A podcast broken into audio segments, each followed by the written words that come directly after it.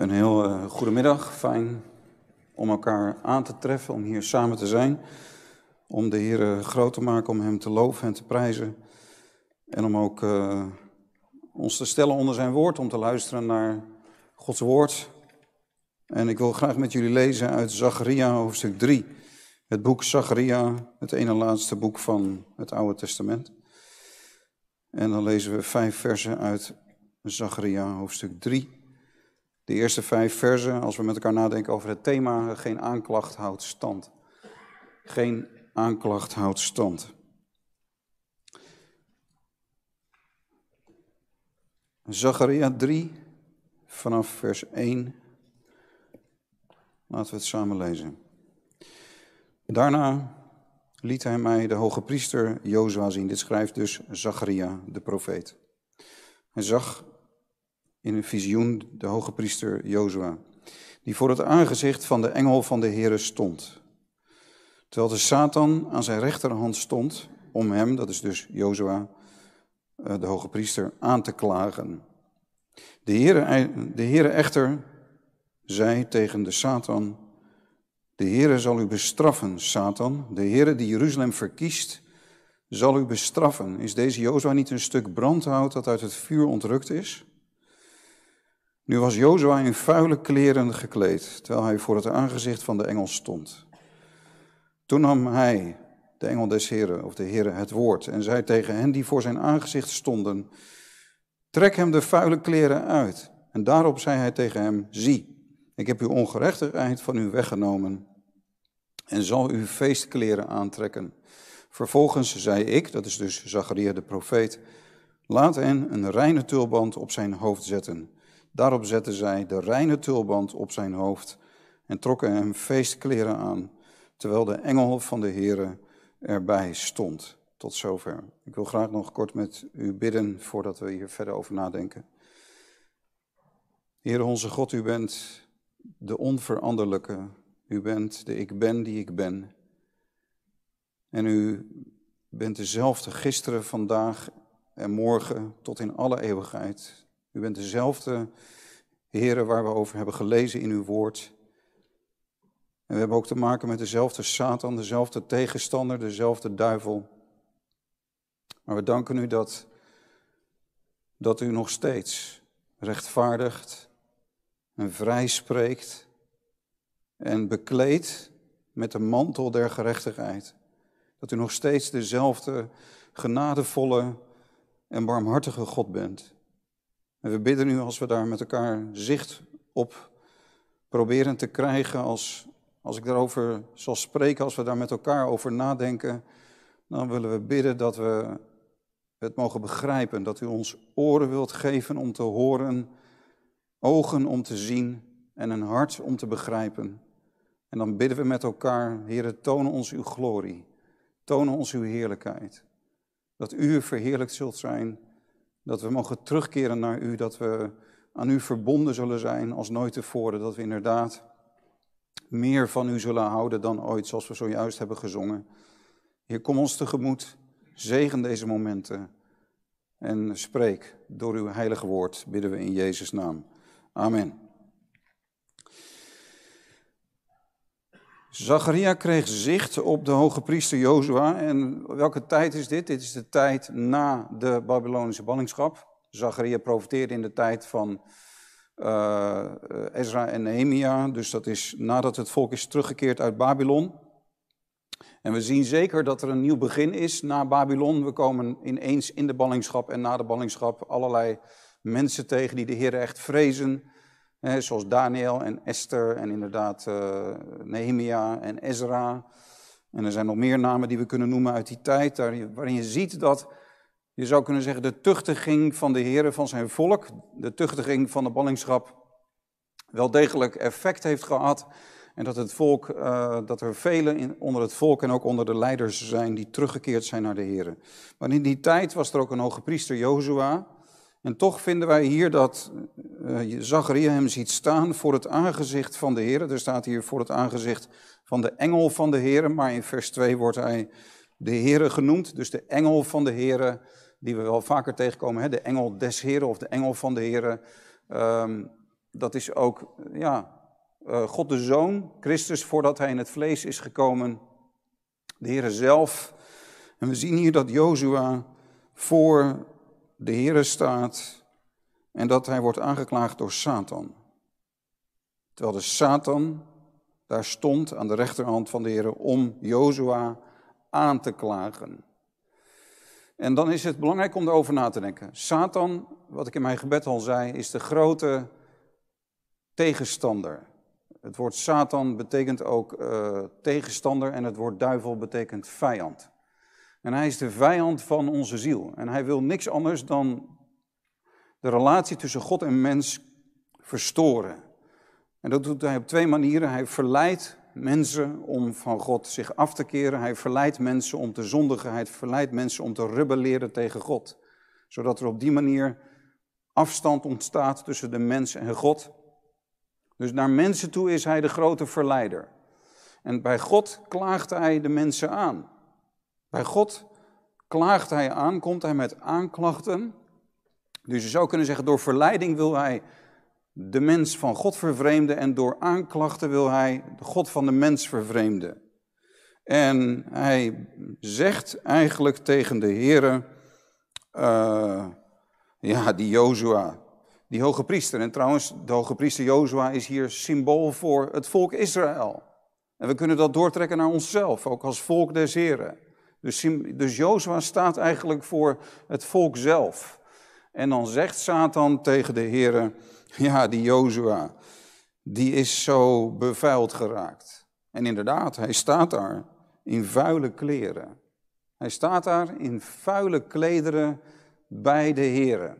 En dan kunnen we denken, ja, wat is dat dan in die tijd? Nou, als we de boeken Ezra en Nehemia lezen, dan komen wij tegen dat zelfs na de ballingschap, hè, dat zowel in Israël als in Nehemia kom je dat tegen, dat er is herstel. Eerst wordt in de tijd van Zerubabel de tempel hersteld. In de tijd van Nehemia wordt de muur herbouwd. En er zijn prachtige tekenen van restauratie. Maar tegelijkertijd komen we ook tegen dat, dat, er, dat er toch dingen nog helemaal mis zijn. Of opnieuw mis zijn. Hè, met de vreemde vrouwen die sommige Israëlieten hebben getrouwd. En dan vinden we inderdaad dat er ook daar bepaalde verontreiniging heeft plaatsgevonden. Maar zo staat Jozua dus onrein in de aanwezigheid van de Heer. En dan zegt Satan, bij zo'n volk, bij zo'n hoge priester, kunt u toch niet wonen? Zij zijn toch volkomen onwaardig. U kunt dit volk toch niet aannemen? Het volk had rein moeten zijn, maar het volk is helemaal niet rein. Jozua, een hoge priester. Een hoge priester had toch rein moeten zijn. Maar hij is helemaal niet rein. En Satan wil dat de Heere Jozua veroordeelt. Hij wil dat de Heere straft en inderdaad zich terugtrekt van Jozua en van het volk. En Satan zegt, u kunt uw belofte toch niet vervullen aan een volk dat zo ontrouw is. U kunt hun toch niet verlossen. U kunt zich toch niet aan dit volk blijven verbinden. En je zou eigenlijk je kunnen voorstellen dat Satan tegen de Heer zegt, als u dit volk blijft aannemen, als u dit volk nabij blijft, als u dit volk blijft zegenen, dan handelt u in strijd met uw gerechtigheid, want dit volk staat schuldig. Dat zijn de aanklachten. Dat zijn de, de beschuldigingen die Satan inbrengt. En het is niet waar dat hij op al die punten ongelijk heeft. In die zin het is terecht dat hij wijst op de onreinheid van Jozua, want Jozua staat daar inderdaad met vuile kleren voor het aangezicht van de Heer. En laat het maar een beeld zijn van onze zondigheid. Ehm, ik moest ook denken aan, ik heb uh, vorig jaar een tijd lang op verschillende plekken gesproken over de verloren zoon. En toen heb ik het beeld van de verloren zoon ook gebruikt voor christenen. We denken vaak dat de verloren zoon, de jongste zoon die weggaat en in een ander land gaat leven, dat het gaat over niet-christenen. Maar het gaat daar over een jongen die een zoon van zijn vader was. En dat die jongste zoon misschien ook wel een beeld kan zijn voor christenen die toch op de een of andere manier de wereld intrekken. En hier komen we eigenlijk hetzelfde tegen. Dat Jozua is hoge priester. Hij is staatssymbool voor het hele volk. Hij is staatssymbool voor het volk van God. En toch is hij zo onrein geworden. En, ehm, en als we erover nadenken, ja, dan, weet je, dan moeten we ons opnieuw realiseren. En jullie bestuderen met elkaar ook de Romeinenbrief. En dat is heel goed, want het gaat een en al over, over uh, zonde en genade, over schuld en vrijspraak over uh, onze, onze ongerechtigheid. Niemand is rechtvaardig, maar de rechtvaardiging door het geloof. Dus dat sluit aan bij de prediking van vanmiddag. Maar dan moeten we ons realiseren dat als wij aan onszelf overgelaten zouden zijn, als het van onze bijdrage zou afhangen, dat wij onrechtvaardig zijn. Ook jij en ik, als we terugkijken naar bijvoorbeeld de afgelopen maand. Denk eens aan de afgelopen vier weken. Wat is het vandaag? 28 maart. Vanaf 1 maart hebben wij vanaf 1 maart de Heer lief gehad. Elk moment van de afgelopen vier weken met heel ons hart. Met heel onze ziel. Met al ons denken. In al ons denken hebben we Hem lief gehad. En met al onze kracht in ons doen en laten, met wat we allemaal gedaan hebben en wat we gezegd hebben, hebben wij Hem lief gehad zoals we Hem behoren lief te hebben. Dat is wat Johannes Calvijn ook zei. Als het gaat om de zondigheid van de mens, is eigenlijk heel simpel. Er is maar één gebod. Wat, wat alle geboden samenvat. En dat is hem liefhebben met alles wat in je is. En dan zei Johannes Calvijn, dat is zo eenvoudig. En tegelijkertijd is het zo, ja, moeilijk haast. Of ja, hoe, hoe moet je dat zeggen? Hij zei ook, hij zei dat ook tegen zijn gemeente. Is er iemand van ons die dat de afgelopen tijd heeft gedaan? En als we dan eerlijk zijn, dan moeten wij constateren, nee, ook ik ben afgedwaald. Als ik hè, alleen maar aan mezelf overgelaten, als ik vertrouwende op mijn eigen bijdrage zou staan voor de engel des Heren, voor het aangezicht des Heren vanmiddag, dan zou ik daar niet in reine kleren staan. Maar bevuild. Bevuild door mijn denken, bevuild door mijn spreken. Jezaja zei, onreine lippen, wee mij. Ik ben een man van onreine, met onreine lippen, bevuild door misschien wel onze motivaties, onze drijfveren, bevuild door verkeerde hartstochten en verlangens. Is er iemand vanmiddag die kan zeggen, ik heb mijn hart rein bewaard? De Bijbel zegt, is er iemand die dat kan zeggen, ik heb mijn hart rein bewaard? Het kan zijn dat je aan de buitenkant best een heel goed mens bent geweest en veel goede dingen hebt gedaan. Ja, we, kunnen, we zijn ook in staat om goede dingen te doen. In zekere zin, goede dingen kunnen wij doen. Je kunt een goed mens zijn en tegelijkertijd heb je je hart helemaal rein bewaard. En dan is het antwoord nee. Niemand van ons. En weet u, ik, ik wil eigenlijk, voordat ik verder ga vanuit Zacharia 3, wil ik een paar dingen noemen vanuit wat er is gebeurd in de laatste week van Jezus' leven. Want ik, heb, ik zat de afgelopen dagen gewoon te lezen in de Evangelie. En misschien doet u dat ook wel als een goede gewoonte om natuurlijk in deze tijd te lezen over die laatste week van Jezus' leven. En uh, daar ligt ook veel nadruk op in de Evangelie natuurlijk. Dus erg veel hoofdstukken in de Evangelie zijn gewijd aan wat er in die laatste week uit zijn leven is gebeurd. In de tijd wat we, dat, dat hij naar zijn lijden toeleefde en dat zijn lijden aanstaande was. En ook zijn, de lijdensweg zelf die hij gegaan is, krijgt erg veel aandacht in de evangelie. En, um, en ik denk dat je in de evangelie, het, het trof mij bijzonder toen ik dat weer las. Ik las gewoon heel Matthäus. Die hoofdstukken in Matthäus die daarover gaan. En toen zag ik aan de ene kant, en ik wil proberen om dat vanmiddag aan u over te brengen. Ik zag aan de ene kant de glorie en de macht, de majesteit van Jezus Christus. En aan de andere kant zag ik hoe mensen met hem omgingen. En als we daarnaar kijken, dan zien we de zondigheid van de mens. En dan zien we ook dat wij ook ons kunnen identificeren met Jozua. Dus dat is wat ik wil doen. Ik maak even een uitstapje naar de evangelie, want de Leidersweek is vandaag begonnen. En ik hoop dat u, dat jij, dat wij samen deze week nog meer onder de indruk zullen komen van wat Jezus voor ons heeft gedaan. Dat Hij voor ons heeft geleden.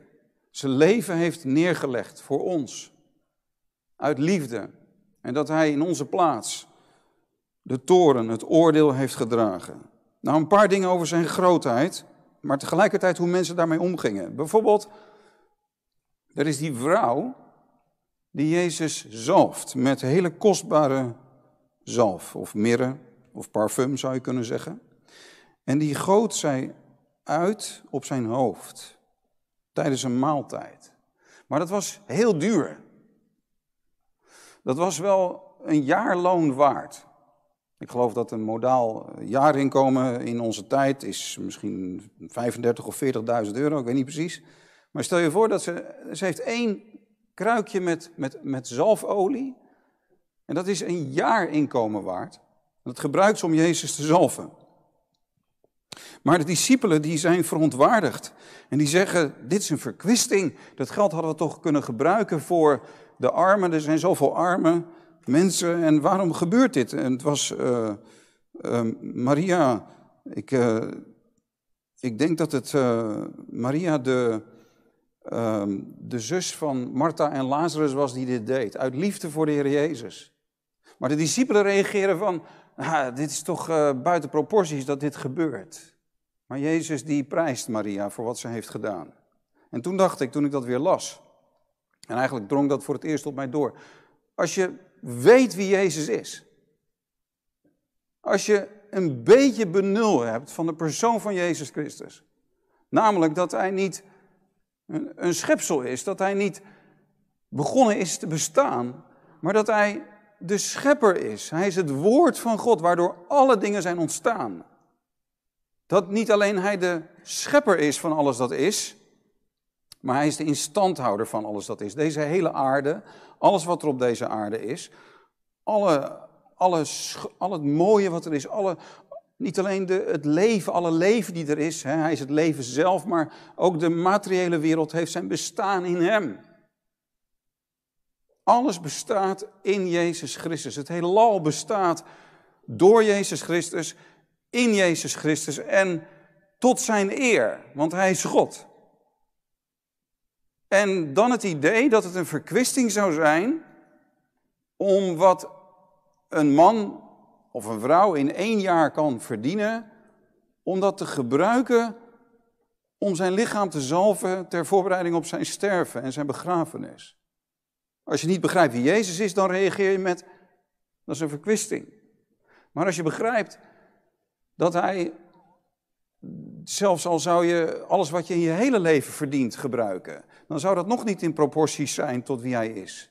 Het, en zelfs al zou, zou, de, zou de halve wereld geofferd worden om hem te dienen in zijn lijden en zijn sterven, dan zou dat nog niet in proporties zijn vergeleken bij wie hij is. En nu gaat het erom dat hij, wat een mens in één jaar kan verdienen, gebruikt is om hem te zalven. Begrijpt u wat ik bedoel? De glorie van Jezus. De persoon van Jezus. God die in het vlees is gekomen en wat Maria deed, was prachtig, was zeer gepast. En ze gaf. En ze zalfde hem. En daarmee diende ze hem. En ze gaf uiting aan haar liefde voor hem. Maar wat gebeurt er? Vooral Judas wordt heel erg boos. Judas heeft geen zicht op zijn grootheid. Hij ging heen hij kon het niet hebben dat dit geld gebruikt werd, want hij was de beheerder van de kas en hij nam uit die kas voor zichzelf. En toen dacht hij, nou, nu zit er ineens veel minder in de kas. Dus Judas wordt heel boos. En hij gaat weg en hij gaat naar de overpriesters en zegt, wat wilt u mij geven als ik hem aan u overlever? En ze kenden hem dertig zilveren penningen toe. En dan staat er, vanaf toen zocht hij een geschikte gelegenheid om hem over te leveren. Kijk, aan de ene kant wat ik zei, de glorie van Jezus. Hij is veel meer waard. Hij is oneindig veel meer waard dan, dan dat wat Maria gebruikte. Maar Judas, die wilde hem helemaal niks geven en die had niks voor hem over, maar die wilde alleen maar voor zichzelf hebben. De zondigheid van de mens. De mens die begeert, de mens die, die dingen wil hebben, de mens die eerzuchtig is of hebzuchtig of wellustig is of leeft voor zichzelf. De mens die niet aanbidt overeenkomstig zijn glorie, maar de mens die zichzelf aanbidt en zijn eigen weg gaat. Daarin zien wij het contrast tussen de persoon van Christus en de mensen met wie hij te maken had. En ook wij hebben heel vaak Jezus overgegeven. Ook wij hebben heel vaak gekozen voor onszelf in plaats van voor de aanbidding van Jezus Christus. Ik denk dat wij ons misschien wel beter met Judas kunnen identificeren dan met Maria. En dat wij ook zouden reageren, wat een verkwisting om dit aan Jezus te gebruiken, voor Jezus te gebruiken. En dat is het eerste wat ik naar voren wilde brengen. Het overtuigt ons van onze zondigheid. En dan komen we een ander moment tegen dat ook weer de, de grootheid van de Heer Jezus zo naar voren komt. Als, als dan Jezus gevangen wordt genomen, als Judas dan inderdaad aanwijst wie Jezus is. Dan zegt Jezus tegen hem, vriend, waartoe bent u hier? Jezus noemde Judas zijn vriend, degene die hem verraadde. Die, hij was vriendelijk voor degene die hem verraadde. En dan staat er, ze kwamen dichterbij en sloegen de handen aan Jezus en grepen hem. En dan staat er, een van hen die bij Jezus waren, stak zijn hand uit, trok zijn zwaard en trof de slaaf van de hoge priester en sloeg hem het oor af. En toen zei Jezus tegen hem, doe uw zwaard terug op zijn plaats, want alle die naar het zwaard grijpen zullen door het zwaard omkomen. U kent het wel. Petrus nam zijn zwaard. Hij wilde Jezus met geweld uit de handen van degene houden die hem gevangen wilde nemen. En hij slaat het oor van Malchus af. Staat in een andere evangelie dat hij Malchus heette. En Jezus zegt, doe dat niet Petrus, doe je zwaard terug. En dan zegt de Heer Jezus ook, denkt u niet. Denkt u dat ik mijn vader nu niet kan bidden? En hij zal mij meer dan twaalf legioenen engelen ter beschikking stellen. Opnieuw een moment dat die grootheid van Jezus zo naar voren komt. Jezus zegt, ik zou de vader kunnen bidden. En één legioen is 10.000 soldaten.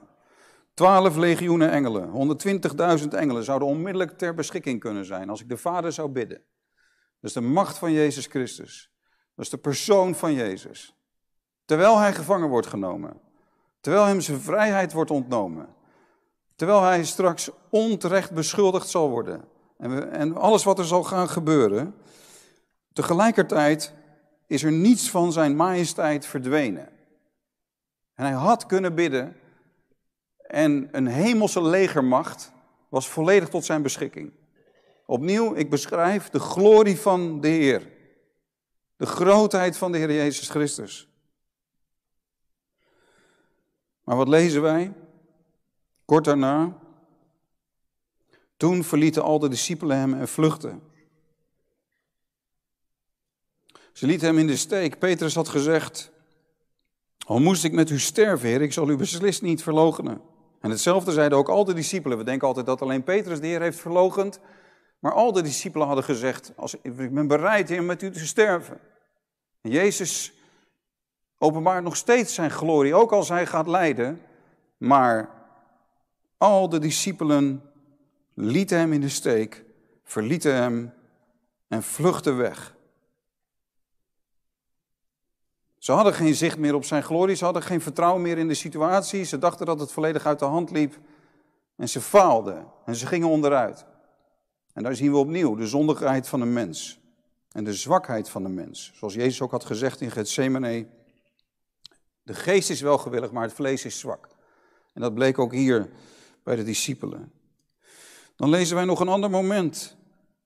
En dat is het laatste wat ik wil noemen vanuit de leidersweg van de Heer Jezus dat als hij voor Pilatus is. En daar opnieuw komt iets van de glorie van Jezus Christus naar voren. Terwijl dit allemaal met hem gebeurde. Hè?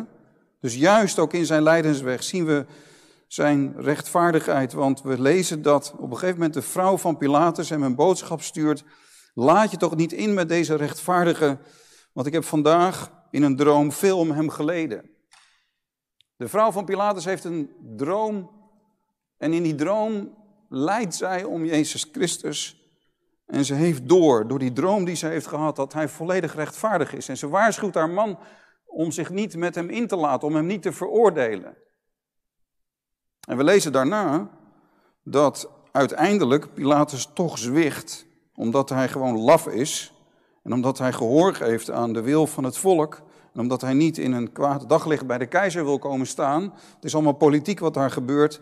Maar dan zegt hij notabene voor de menigte, zegt hij Pilatus, ik ben onschuldig aan het bloed van deze rechtvaardige. Hij noemt degene die hij veroordeelt tot de dood, noemt hij een rechtvaardige. En dan zegt hij, ja, ik ben onschuldig aan zijn bloed. Dus dat deugt natuurlijk van geen kant. Dat slaat natuurlijk helemaal nergens op. Hij levert een, onrecht, hij levert een rechtvaardige over in de dood. Hij geeft een rechtvaardige de doodstraf en zegt onderwijl, ik ben onschuldig aan het bloed van deze rechtvaardige. Hij wast zijn handen in onschuld, staat er in een andere evangelie. Opnieuw zien wij hier de glorie van Jezus Christus. De volkomen gerechtigheid van Jezus Christus. Maar de lafheid van Pilatus.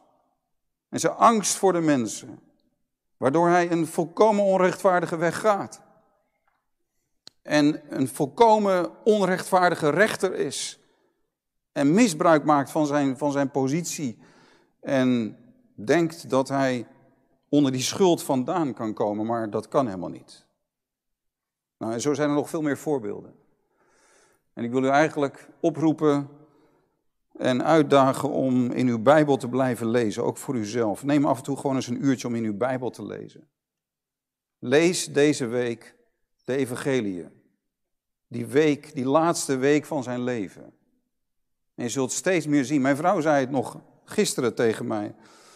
Ze zegt van het is zo gek, je, je leest in de Bijbel, je leest elke keer weer. Maar ze zegt het lijkt wel, hoe meer je leest, hoe mooier het wordt. En hoe meer je ziet.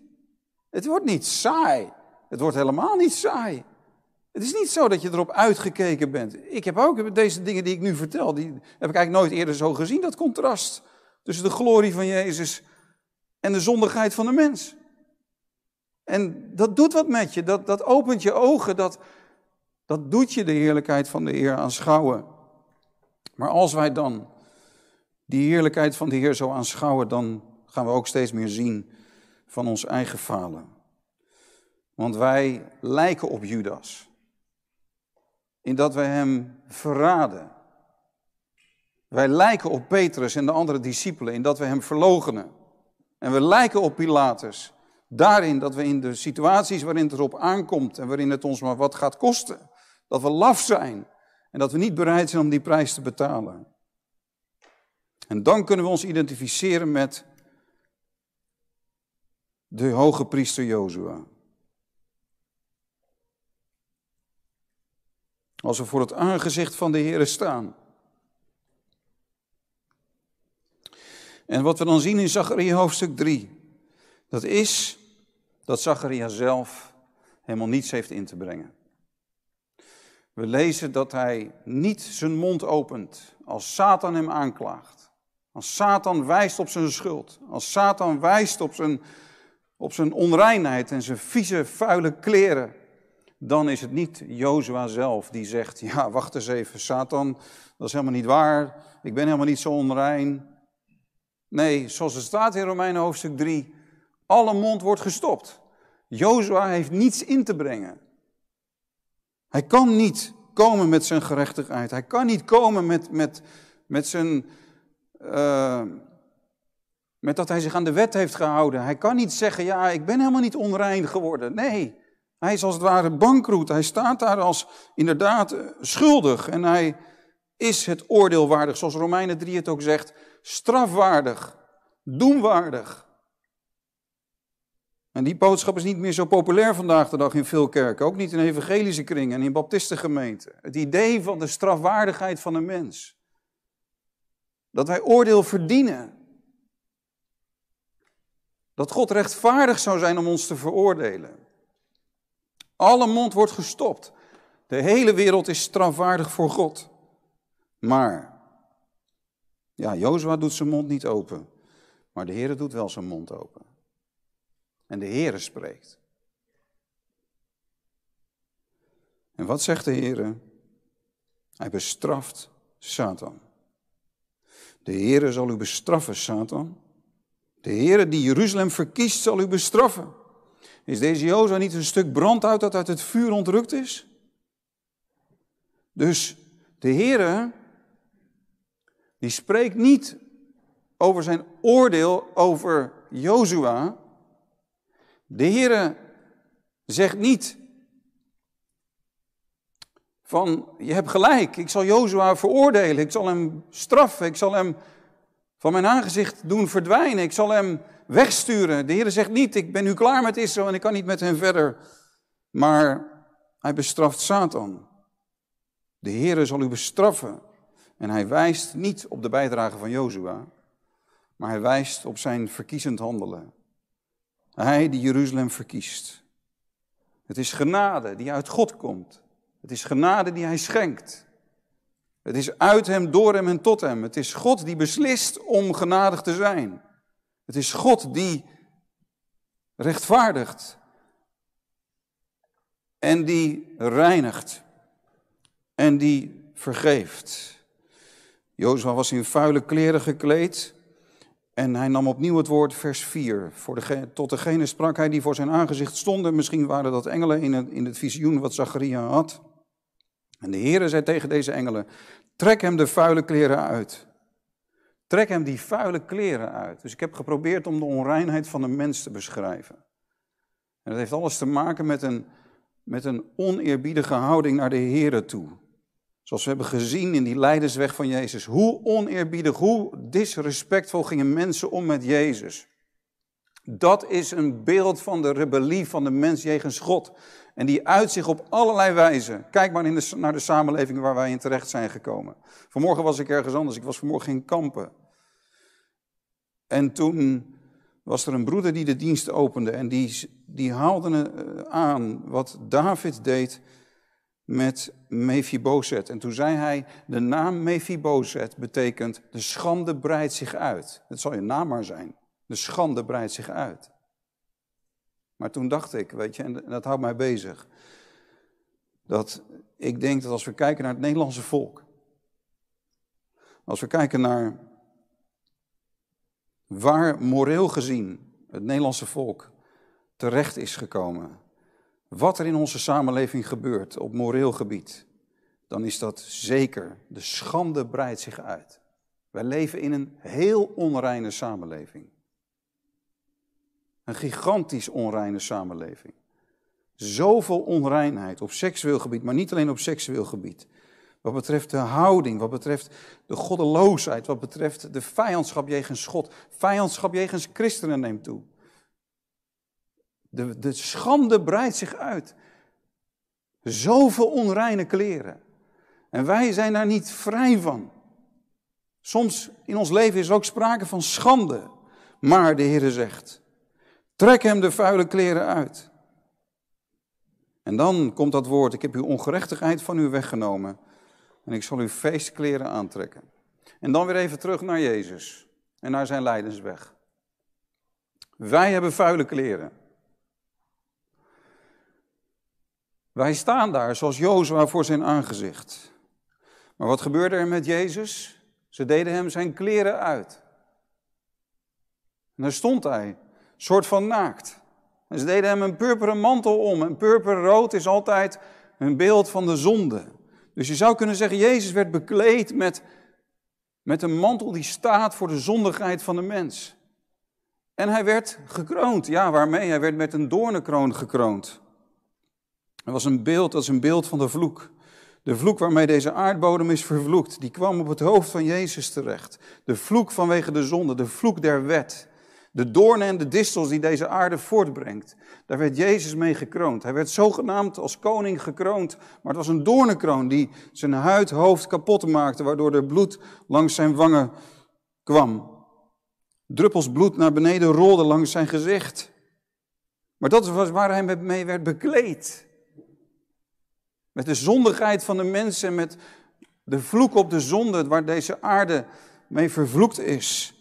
En ze gaven hem een, een staf, weet je wel, en ze aanbaden hem zogenaamd als koning. Maar die staf, dat was niet een echte staf, maar dat was een rietstaf. En toen lachten ze hem uit en toen trokken ze die staf weer uit zijn handen. En daarmee begonnen ze hem te slaan op zijn lijf en op zijn gezicht, in zijn gezicht.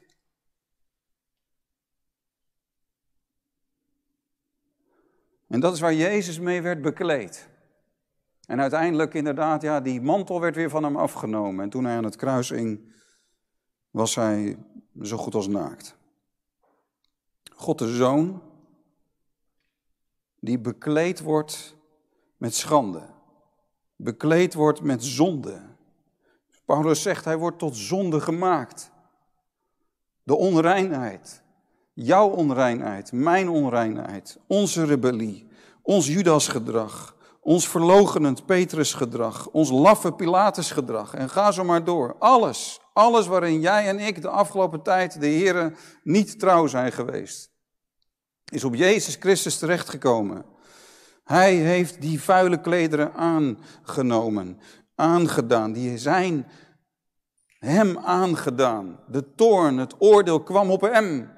Hij stierf in onze plaats, niet om wat mensen hem aandeden, maar omdat God hem strafte met de straf die wij verdienen.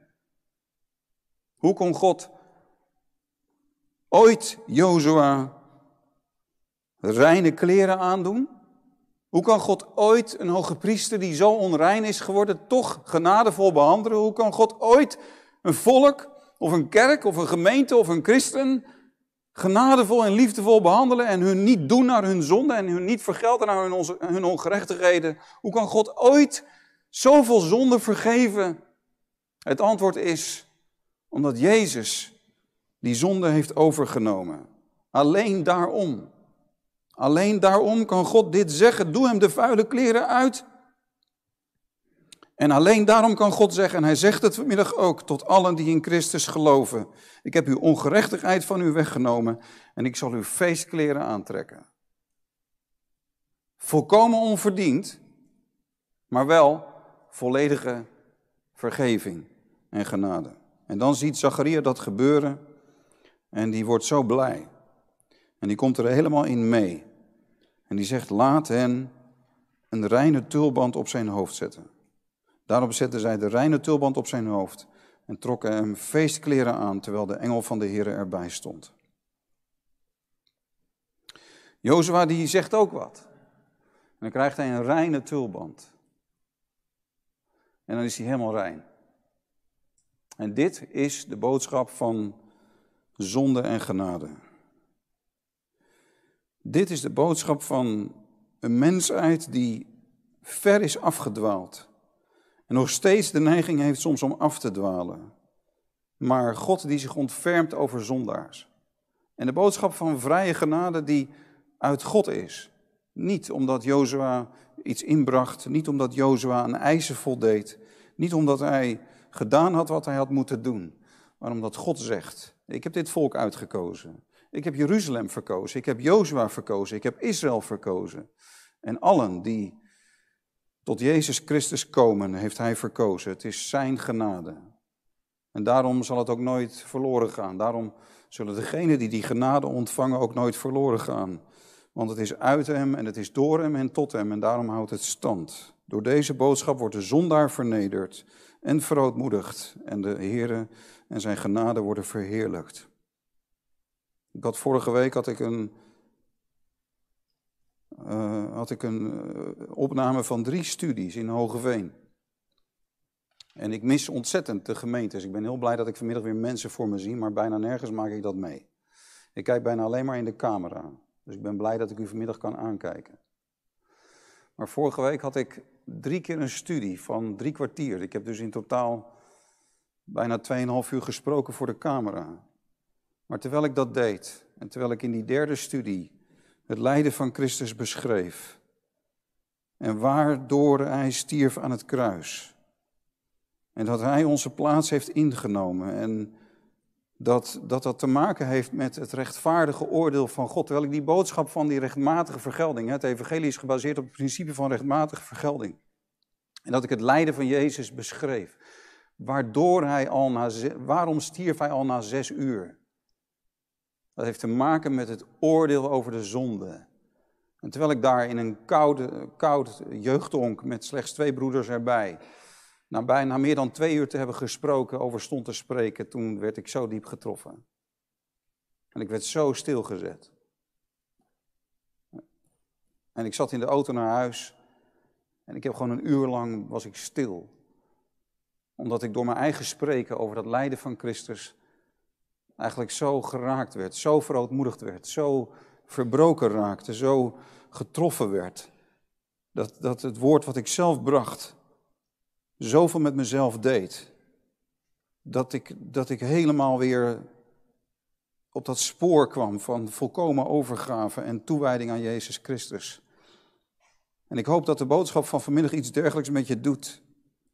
Dat je beseft dat je bent als Jozua, maar dat de Heer zegt, trek hem zijn vuile kleren uit en doe hem feestklederen aan.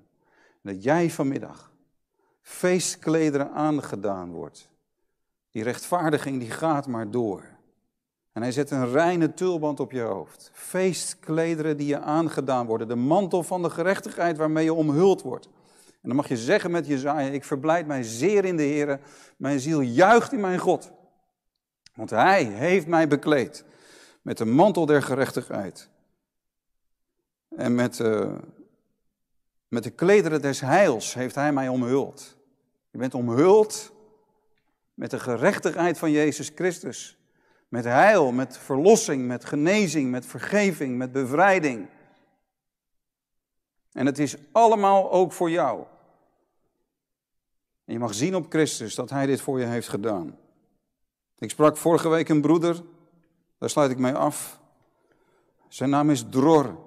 En ik kom hem tegen bij de NEM in Voorthuizen, waar ik vaak ben, omdat ik daar mijn caravan heb staan. En daar ben ik veel om te studeren en te schrijven en alleen te zijn. Maar ik uh, heb de broeders en de zusters die daar werken goed leren kennen de afgelopen tijd. En er is één broeder daar, die leidt alle vrijwilligers en hij heet Dror.